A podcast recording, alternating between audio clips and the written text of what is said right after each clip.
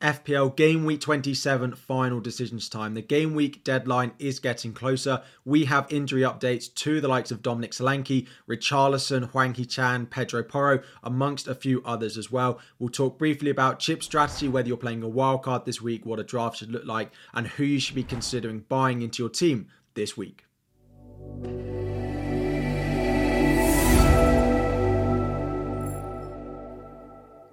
What is up, everyone? FPL Harry here. Welcome back for another video. 1,000 likes is the aim. Subscribe if you are new around here as well. We are 2,500 subscribers away from 100k. So if you want to help me get to that milestone, that would be great. But diving in to cover some of the major injury news that we have already going into game week 27 after the press conference today. The main one is Dominic Solanke. Now, in the press conference today, we heard that Solanke went for an MRI scan earlier in the week on his knee. It came back clear there was nothing of any concern for Bournemouth, but Solanke is still feeling pain in his knee and as a result has not trained yet so far with Bournemouth. However, he is scheduled to train on Saturday morning with the squad. If he comes to that game with no pain or very little pain, then he should be available for the game on Sunday. But if he has significant pain, then he will be ruled out. There is, of course, a chance that he just makes the bench. Now, what should you do with Solanke? A lot of us are in positions with the other injuries that we've got this week that you probably just have to start him, and that's no real hardship. I do probably think about 60 70% chance that he should start this game, but of course, it's not guaranteed. The more difficult one comes if you own him and you have a strong front eight. I put a poll up on Twitter and it's very, very split about what people are planning on doing with him. About 20% of you are considering just benching Solanke this week if you have a strong front eight. And that is worth considering, but I do think he will probably start.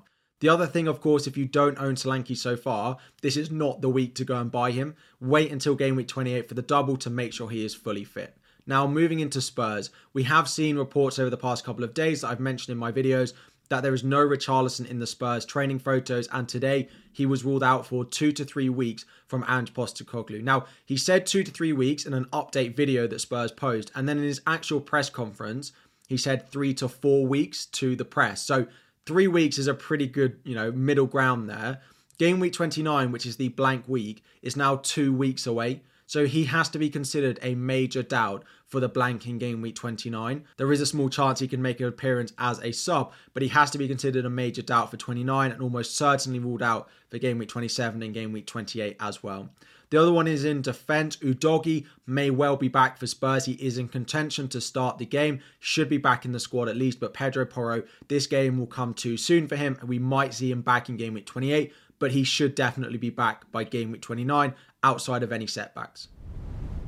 Next up is Brighton. So the big talking point at Brighton is Pervis Estupiñán, and that all hinged on whether we expected Lamptey to be back. Lamptey has been declared fit for the weekend, and given that Estupiñán started the game midweek, played 90 minutes, I do think that is a massive risk, and I wouldn't really want Estupiñán in my team going forward. Moving into Liverpool, Darwin Nunez has been confirmed that he is available for the game at the weekend. They do have a massive game against Manchester City next weekend, so there is a chance that Klopp decides not to risk Darwin from the start, but he should at least be in the squad. And if you own Darwin, I would keep him and I would start him. If you are looking at the Darwin to Solanke move, I would not do that this week. I would wait and do that in game week 28. The final one is Mo Salah. Game week 27 will come too soon for Mo Salah. He's not been back in training. Klopp is hopeful that he might feature in game week 28 against Manchester City, but that kind of felt when he said it a little bit like, I don't want to rule him out of City because that will give them a boost. So I'm just going to say he might be in contention, but he's out this week, definitely. Now, the final little bit of injury news Hwang Hee-chan of Wolves has been ruled out of game week 27. There was no real timeline given. He's going to go for assessments next week. There's a very, very small chance he plays next week, but because the original quotes were he might miss a week to 10 days, but it doesn't sound like we'll be seeing him at all before the international break. So he's probably a sell. Into Aston Villa, Pau Torres and Ezri Konsa are the two main targets for game week 29 if you're looking to buy Aston Villa defenders. Should be in the Aston Villa squad this weekend, but Emery doesn't know if they're going to be 100% fit enough to start the game. A decision will be made closer to the deadline. Again, if you own those two and you need them this week, they're probably fine to start, but I wouldn't go buying them this week. The final one is Luton and Adebayo in particular. He has been ruled out for this game with no timeline on his return. It does look unlikely that he'll be back for the doubling game week 28, but there's always a chance, but not going to be back this week. Now, to cover off chip strategy in as quick a time as possible, you've seen, if you haven't watched it my video earlier in the week, it does it in more detail, but game week 29 has been confirmed. There are six games off. Four games will take place. You have Fulham Spurs, West Ham Aston Villa, Luton Nottingham Forest, and Burnley against Brentford. Now, a lot of us will be looking at a few players. I only have four players in my team at the moment for that one, so I am pretty certain I'm going to have to free hit in game week 29. This is the rest of the schedule that we have between now and the end of the season. There are opportunities to potentially play your free hit in game week 34. Game week 34 and game week 29 are the two opportunities for me to play your free hit. This leaves three main chip strategies for us going into the next couple of weeks. The free hit 29 and delay the wild card until about game week 34, game week 35.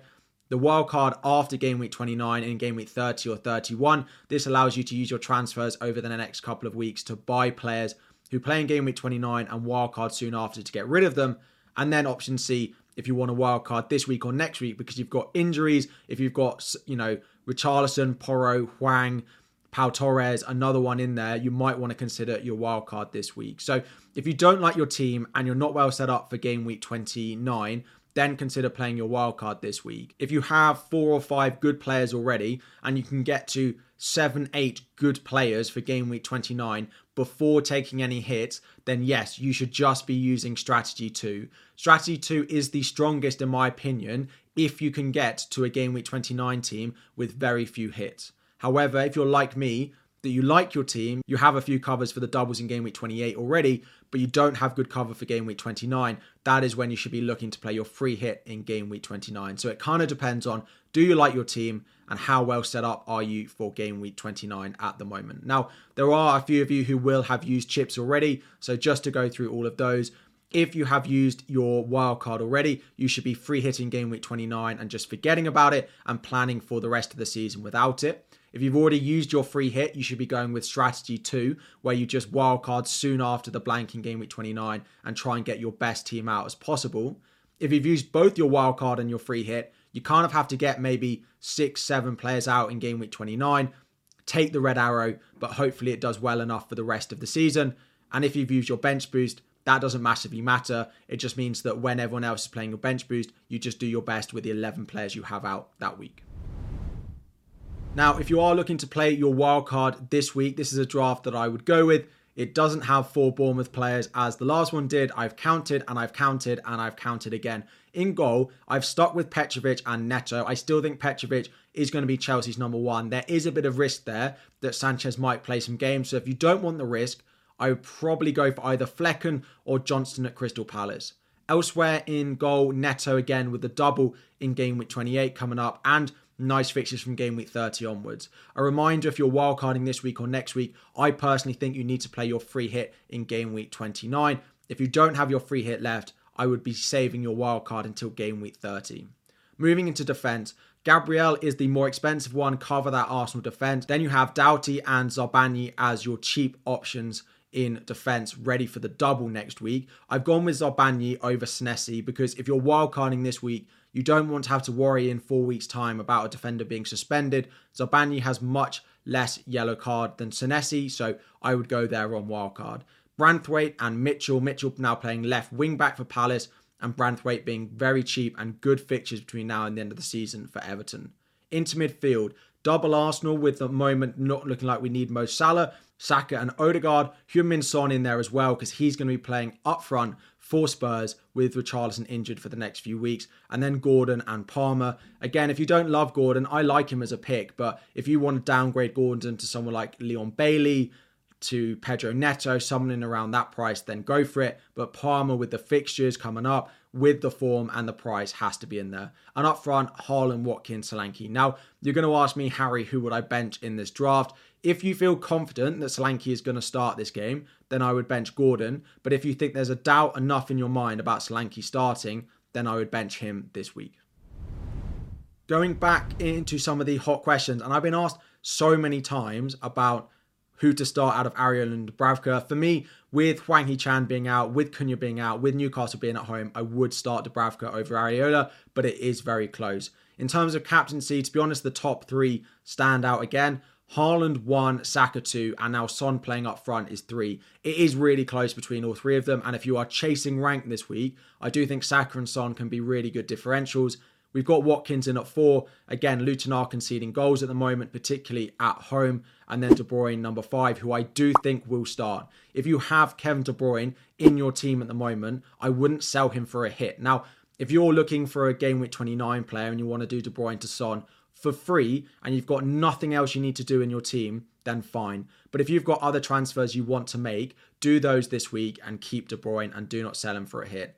And then finally, which Bournemouth defender do I recommend buying? So there are a few things to talk about here. The first one is if you are wildcarding soon after game week 30. So if you're dead ending into game week 29, then buy Senesi. That is a short enough window that I don't think Senesi will get two more yellow cards given he's on eight yellows. However, if you're wildcarding this week or delaying your wildcard all the way up until game week 34 35, I would go for one of the others who don't have such yellow card risk. Now, there are two options. You can go for Kerkez at left back, or you can go for Zabarnyi as a centre back. Now, Kerkez is more attacking, but Lloyd Kelly, he's been ruled out for this weekend, but we don't know how long he's out for. He may well be back next week or after the international break. So, Kerkez is good short term if you want a punt, but I would go Senesi if you're wildcarding soon, or Zabarnyi if you're not looking at the top players to buy by position. So on this graphic, the ones with a little green tick are the ones who play in game week 29. If there's no little green tick, they don't play. So your transfers will depend a little bit on your chip strategy. So if you're free hitting game week 29, you can buy whoever you want. But if you're not free hitting game week 29, you need to look at the ones with the green tick. In goal, I like Neto first. He does have the double. It's very closely followed by Kaminski, who has the double and then plays at home to Forest in game week 29. Flekken and Leno are both there. They both have fixtures in game week 29. And then I actually quite like Jordan Pickford. Nice run of fixtures starting now, but doesn't have the fixture in the blank.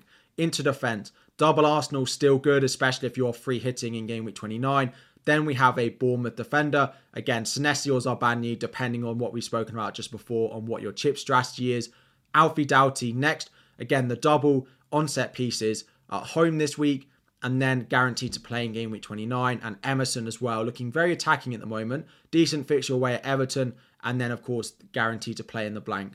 Into midfield, Saka remains number one, but if you're looking to play in game week 29, you might have to buy Son instead of him, but the majority of us own Saka anyway. Son, I really like, playing up front at the moment and good fixtures coming up. Odegaard 3, Bowen closely 4. Again, if you need a fixture in the blank, Bowen looks great. And then Cole Palmer Palmer's fixtures and value just look great. Now, if you're looking elsewhere and you need a player in game week 29, I do like the Aston Villa midfielders in Douglas Luiz and in Leon Bailey. I personally would still just about go Douglas Luiz, although his home form is much better than his away form. And two of their next three games are away from home. So that might swing you in favour of going for Leon Bailey because Douglas Luiz has only one return away from home this season. Now, up front, Haaland is one Solanke's not in the top five just because I wouldn't buy him this week because I'm not certain that he starts this week in game week 27. I like him, and if you own him, fine, and he'll probably be top in game week 28. But this week he's not in there. Watkins is next, good long term fixtures. Morris, of course, with the double and playing in the blank. Ivan Toney as well, and then Muniz at Fulham, 4.5 million striker, doing very, very well at the moment. They're particularly good at home. Brighton leaking goals. I think he could be a great differential. Now, just to summarize talking about my team, and there are a few comments on the last video that have really got me thinking. This is my team this week before I make any transfers. I quite like it. Solanke is the one that I just wish I knew if he was going to start or not. If he's going to be out, then I would easily do my transfers. But if he starts, then there is a possibility that I roll my transfer this week. Now, I do have on the bench Hwang and Trent, who are both injured. But if I buy the Bournemouth defender this week in Zabarnyi, I don't actually start him in my team this week. He doesn't get into my defense. So the only reason I would do that would be to upgrade Hwang to Son, probably. And then I'd have to bench one of my front eight, which I find really difficult. Now, I think Son is better than Gordon. I think he's probably better than Solanke this week, and he's better than Foden this week. But it is using a transfer and it is giving myself a benching headache this week. Now, I think I still will probably 60% do both of those transfers of Hwang Hee-chan up to Son because with Richarlison out, him playing up front is just too good to turn down, and Trent down to Zabarnyi. But it does give me a benching headache. At the moment, I will start Solanke because I think he will start, and I will bench Gordon. But going into the deadline, if we get any news that Solanke is a doubt for that game, it will then be Solanke that drops to my bench. It is still Haaland with the captaincy and Bukayo Saka with the vice captaincy this week. So at the moment is a 3-4-3. It plans to stay that way. Hwang Hee-chan up to Son though and probably bench Anthony Gordon despite how good he has been at home this season. So that is all for this final decisions video. Leave any questions you have in the comment section down below. There will be a two hour deadline stream tomorrow, but of course it is a slightly later deadline again. So from 11.30 UK time until 1.30 PM UK time, there'll be a two hour stream. That is always scheduled. So go and click on the link and get that notified for when we go live. Leave any other questions you have in the comment section down below. 1,000 likes is the aim. Subscribe if you're new around here, and I'll be back again very soon.